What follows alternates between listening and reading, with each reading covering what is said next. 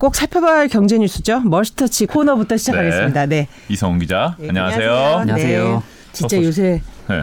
요소수 때문에 난리죠. 저는 제가 뉴스하면서 요소 뉴스를 이렇게 많이 하게 될 줄은 그렇죠. 꿈에도 사실은 저도 못했습니다. 그렇고 제 네. 주변에 이 요소수를 처음 알았다는 분들이 많아요. 사실 디젤 차량을 운영, 운행하지 않으면 네. 알 수가 없는 거죠. 이게 산업적인 영역이 크고 하다 보니까. 그렇죠.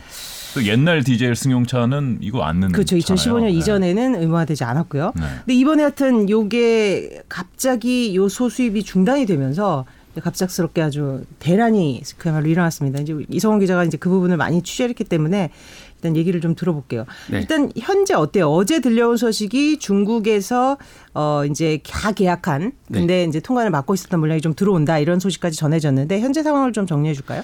네, 일단은 한숨을 돌렸다고 봐야 될 것 같습니다. 우리 기업들이 중국이랑 이미 계약을 맺은 물량이 있거든요. 그게 요소가 대략 한 18,700톤인데 이게 따져보면 한 우리나라 한 3개월치, 석 달치 물량입니다. 이게 곧 들어올 예정이어서 일단 한숨은 돌리게 됐고요. 또 호주나 베트남, 멕시코 이렇게 짜잘짜잘하게 또 들어오는 것 물량들이 있어서 네. 일단은 내년 초까지는 좀 시간을 벌었다. 이렇게 보시면 될 것 같습니다. 군부대 비축분도 방, 방출한다고 오늘 실어 나른다고 하던데. 예. 네네네. 양이 많지는 않은데 네. 그런 것들 다 합치면 네. 그래도 좀 순통이 트이지 않을까 기대하고 있습니다. 아니 그러니까 이게 몇, 몇만 톤 몇만 톤 주소가 계속 나오는데 네. 어떤 거는 요소 몇, 몇만 톤뭐 그렇죠. 얘기하고 어떤 건 요소 수 몇만 톤하고 이게 다른 거잖아요. 엄청 헷갈리실 거예요. 네. 그러니까 요소에다가 곱하기 3을 하면 요소 수가 수가 됩니다. 만들어져요. 아 곱하기 3. 네. 어. 그러니까 200톤의 요소가 수입됐다면 요소 수는 600톤이 가능한 거죠. 아. 그리고 우리나라는 600톤을 하루에 씁니다. 예, 대략적으로. 어, 예. 그렇군요. 그 그런데 오늘 아침에 이제 방금 전해진 네. 소식인데 일단은 이제 이제 약간 확보는 했으니까 어 일단 유통을 좀 조절해야 되겠다 이런 생각을 한 모양이에요. 네. 긴급 수급 조정 조치라는 걸 발동을 했어요. 이게 기억을 하시겠지만 마스크 대란 때 처음 발동한 거였거든요. 아. 그때 이후에 이제 두 번째 조치를 요소수에 이제 어, 적용을 한 겁니다. 오늘 대- 발표한 대책을 조금 간단히 소개해 주실까요? 그 일단은 그 디젤 승용차 갖고 계신 차주분들 이제는 이 요소수를 주유소에서만 한 번 넣을 때 10리터만 살 수 있습니다. 네. 그동안 그렇게, 마트에서도 살 수 있었는데 그런 것들 안 됩니다. 네, 보통. 얼마나 넣어요? 제가 이걸 안- 넣는 차를 안 타니까 사실 잘 저도 모르겠는데. 휘발유 차를 타서 정확히 모르는데 네. 승용차 같은 경우는 10리터 넣으면 아마 가득 찰 겁니다. 아, 그래요? 한번 넣으면은 오래 운행할 수 있기 때문에 사실 승용차를 모시는 차주분들은 큰 걱정이 없으실 것 같고요. 네. 다만 이제 그 이제 화물차, 승합차, 건설기계, 농기계에도 들어가지 않습니까? 뭐 네. 이런 것들은 최대 30리터까지 구매 가능하다. 세 배까지 살 수 있고요. 예, 그리고 또 이런 긴급 수급 조정 조치 제의 가장 중요한 부분 하나가 이 요소나 요소수를 판매 또 생산 수입하는 기업들이 일일 실적을 다음날 정오까지 보고를 해야 됩니다. 아, 어제 얼마 팔았니? 네. 어제 얼마 수입했니? 그렇죠. 그 데이터를 바탕으로 이제 정부가 이제 병목 현상을 빚는 지점이 어딘지 파악을 해서 필요한 조치를 적극적으로 시행하겠다. 뭐 이런 겁니다. 그러니까 일단 정부는 지금 의심스러워하는 매점 매석 행위도 분명히 있다고 보고 있고요. 실제로 이제 어제 시장 조사해서 몇천 톤을 이제 적발을 하기도 뭐 했었고. 창고에 있었다면서요. 그렇죠. 네. 이제 그런 부분이 분명히 있을 거라고 보고 어쨌든 석 달치는 들여왔지만 그래도 조금 이제 유통망에서의 문제점은 해결해야 되겠다 이런 의지를 표명한 것으로 보이는데 네. 근데 아직도 좀 사재기가 있어요. 아직도 그 불안해하는 소비자들이 꽤 있는데. 네. 근데 이게 뭐 엄청나게 그 뭐 이렇게 시- 공급이 막 어- 어려운 이런 지- 물질이 아니잖아요. 그렇죠. 네, 그러니까- 그동안은 값싸게 중국에서 편하게 들여왔는데 네. 갑자기 이제 불똥이 튄 거죠. 그러니까 사람들이 네. 불안할 수밖에 없을 것 같아요. 뭐 이런 게 모자랄 수 있냐 이 상황 맞고선 사람들 계속 많이 사나요? 이걸 쌓아놓으려 하거나 하나요?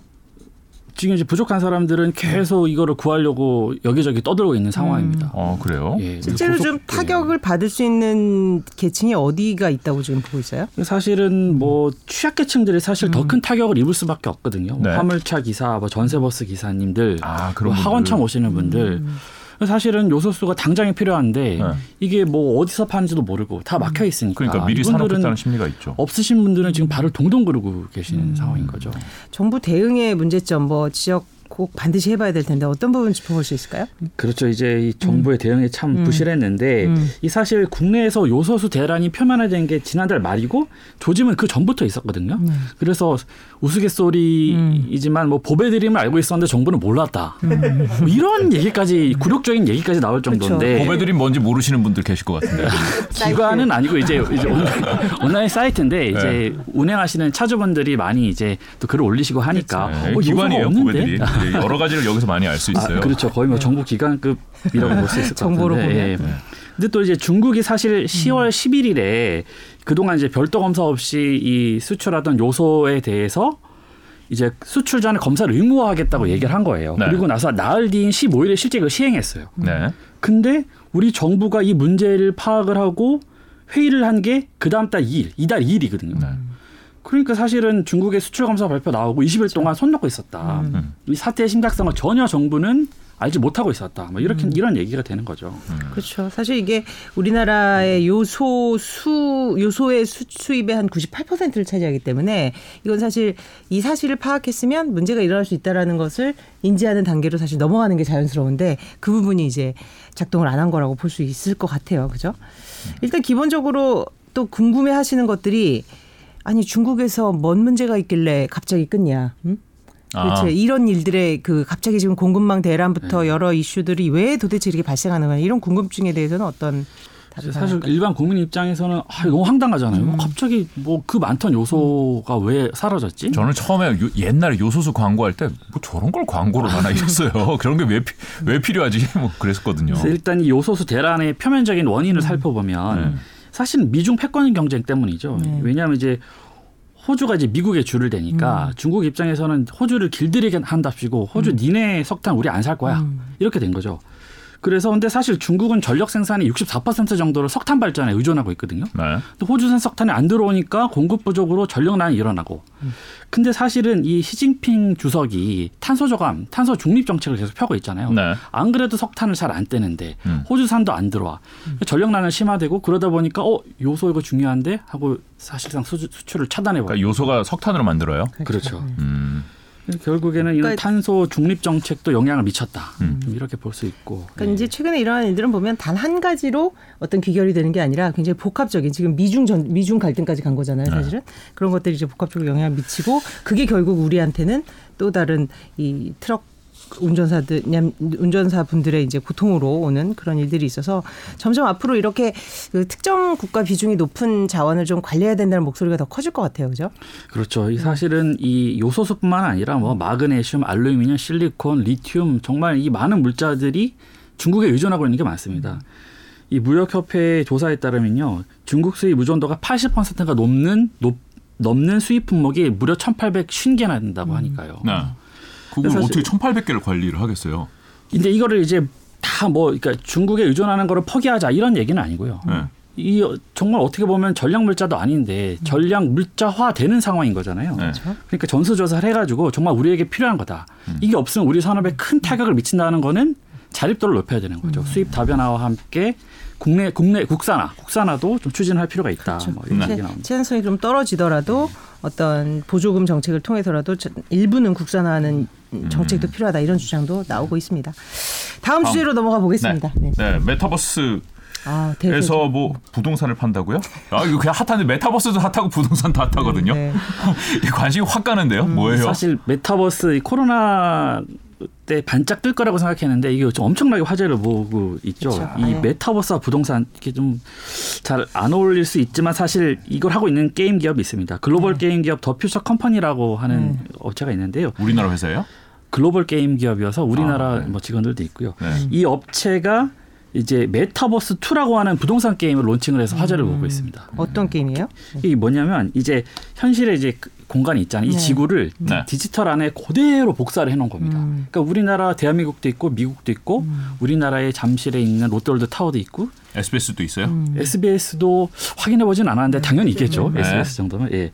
근데 이제 이 랜드마크를 음. 메타버스 공간 안에서 살 수도 있고 음.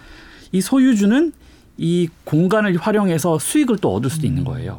그 예를, 안에서? 예, 예를 들어서 뭐 뉴욕 타임스 스퀘어의 건물을 내가 하나 갖고 있는 소유주다. 네. 그럼 거기 전광판 광고 많잖아요. 네. 거기 광고를 올리면 또 메타버스 공간 안에서 내가 또 수익을 올릴 수 있는 거예요. 메타버스 안에서 그걸 구현할 수 있다는 예, 거예요? 또 거기서 만약에 공연을 하면 공연비도 받을 수 있고 관광 입장료도 받을 수 있고 그러니까 정말로 어떻게 보면은 우리 현실 세계랑 똑같은 거죠. 음. 이게 근데 Earth 2라고 옛날에 최근에도 얘기됐던 그러니까 그렇죠. 우리나라 전 세계 부동산이 있는데 우리나라 같은 경우에 뭐 한강 주변 네. 뭐 이런 것들이 다 몇 배로 팔려 있다는 그러니까 거죠. 한 6개월쯤 전에 그런 뉴스 그쵸. 봤던 것 그거하고 같은데. 좀 비슷한 건가요, 예, 그러면? 음. 비슷한 거라고 좀 보시면 될것 같고요. 그래서 이 The Future Company가 세 단계에 걸쳐서 청사진을 제시한 게 있는데 음. 이 재밌습니다. 1단계는 일단 땅을 사고 파는 과정. 음. 2단계는 그 소유 부지 내에 건물을 세우는 과정. 마지막 3단계는 그 인프라를 통해서 상업, 관광, 자원 채취 등의 비즈니스를 하는 과정. 자원 채취요? 거기 무슨 자원이 있죠? 굉장히 뭐 이제 안에 또 이제 그런 것들을 다 메타버스 공간에 마련해 두니까 이제 그걸로 음. 또 거래도 하고 어마어마한 세계인 거죠. 예. 일단 뭐 메타버스 세계에서도 우리 우리 꼭 우리만은 아니죠. 어떤 이제 사람들의 어떤 땅에 대한 뭐 그러니까요. 애착이랄까? 아, 현실에 내 집 없는데 거기에라도 내 집을 사야겠다라는 생각을 잠깐 하게 되는데 이거 또 저도 다르게. 생각하고 네. 공익임선달인가 이거 근데 뭐 약간 조금 있고. 부풀렸다거나 조금 뭐 사행성을 조장한다거나 그런 지적도 나올 수도 있을 것 같아요. 실제 거래가 되- 만일에 저 돈으로 된다면. 그렇죠. 뭐 분야를 막론하고 이제 메타버스가 너무 대세로 떠오르니까 이거 진짜 되는 거 맞아? 뭐 사업 가능성 부풀린 거 아니야? 이런 이제 의혹도 제기되는데 여전히 무한한 가능성은 열려 있는 공간 같습니다. 뭐 페이스북도 뭐 사명을 메타로 바꿨잖아요. 그렇죠. 그 그러게요. 얘기 페이스북이 최근에 이제 굉장히 뭐 내부 고발부터 여러 이슈에 시, 시달리다가 이제 그 해법을 어떤 사명과 그 주요 그 본인들의 그 어떤 본질을 메타버스로 바꾸는 그런 해법을 그러니까요. 택한 거기 것 얼마나. 똑똑한 사람들 많겠어요. 근데 메타로 가겠다는 거는 그게 뭐 하루 이틀에 대세죠. 하루 이틀에 끝날 그렇죠. 문제는 그러니까 아니고 메타버스가 단순히 어떤 게임 업계나 조금 음. 우리가 생각하는 이런 가상 현실에서 그나마 가능한 여러 그런 산업에서 국한됐었다면 이제는 음.